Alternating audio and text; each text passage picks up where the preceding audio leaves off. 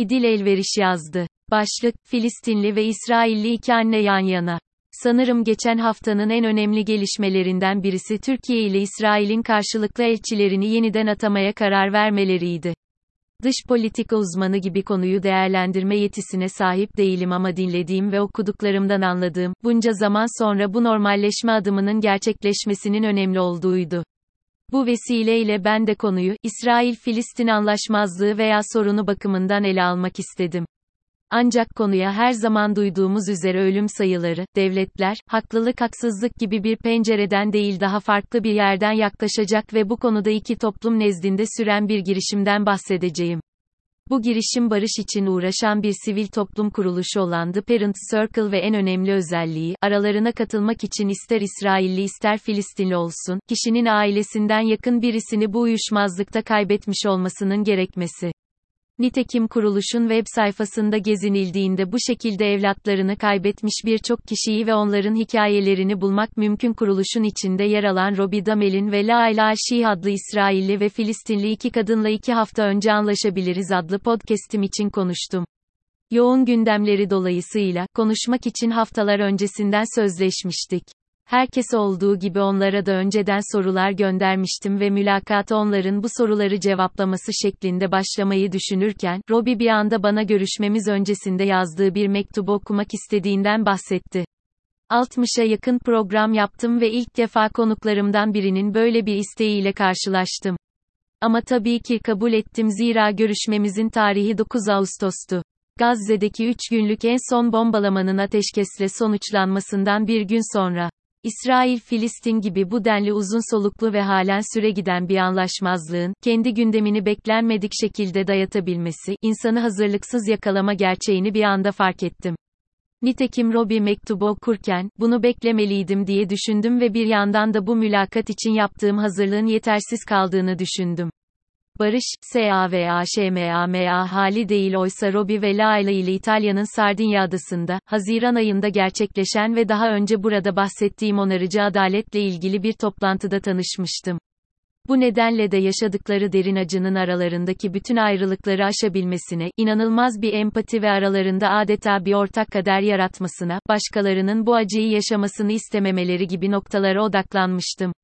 Oysa İsrail-Filistin sorunu bitmiş değildi ve bunun sadece Laila'nın bulunduğu Batı Şeria ve benim de görmüş olduğum Beytüllahim ayağı değil, bir de Gazze ayağı vardı. Üstelik Gazze'de yaşayanlar bakımından şartların ne kadar daha zor olduğu biliniyor.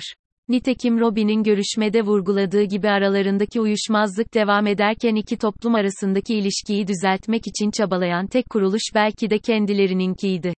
Onların da söylediği gibi, bir barış anlaşması ile bir Avrupa başkentinde bir şeylerin konuşulması hatta bir metne dökülerek imzalanması, iki toplum arasındaki ilişkilerin düzelmesi, normalleşmesi, toplumların birbiriyle diyalog kurabilmesi anlamına gelmiyor. Barış, savaşmama hali değil. Nitekim daha yeni iki haftalığına İrlanda'ya gitmiş olan bu iki kadın neredeyse 20 yıldan önce imzalanmış bir barış anlaşması olmasına rağmen adada halen iki toplum arasında bir uzlaşma yahut normalleşme olmadığını dile getirdiler. Laila'nın sözleriyle bu ancak birbirimize gidip gelmemiz, normal bir hayat yaşamamız ile mümkün olabilirdi.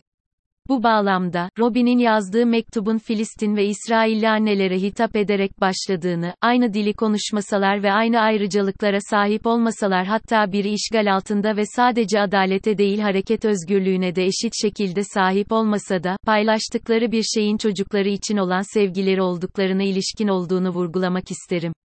Bu dilin birbirlerini tanımayan hatta birbirleriyle karşılaşma olasılıkları çok sınırlı noktalara gelmiş iki toplum için ne kadar empatik, insani ve ne kadar aynı acıya odaklanmış bir dil içerdiği açık. Mektubun devamını dinlemek programı izleyeceklere nasip olacak. Halen birinin toprağı diğerinin işgalinde olmasına rağmen, evlatlarını bu anlaşmazlıkta kaybetmiş bu iki kadın, birbirleriyle ortak acıları üstünden bir barış talebinin sözcüsü olabilmişti.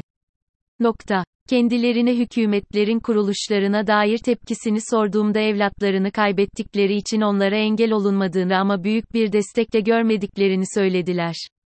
Bu aynı zamanda, kendi ülke ve toplumlarında da çok büyük bir coşkuyla karşılanmadıkları ve birçok olumsuz tepkiye göğüs germeleri anlamına da geliyordu. İki taraf için de bu tepkilerin neler olabileceğini tahmin etmek herhalde Türkiye'de yaşayan bir kimse için hiç de zor olmasa gerek. Buna rağmen umutla devam etmelerine, çabalamalarına hayran olmamak elde değildi.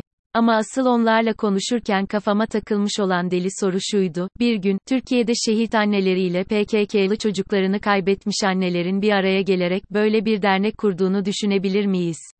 Not, Eylül ayındaki programda, Robbie ve Laila ile olan mülakatı dinleyicilerle buluşturmayı hedefliyorum.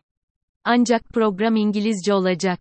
Bu nedenle konuya İsrail-Türkiye ilişkilerinin normalleşmesinin şerefine kısaca değinmek istedim.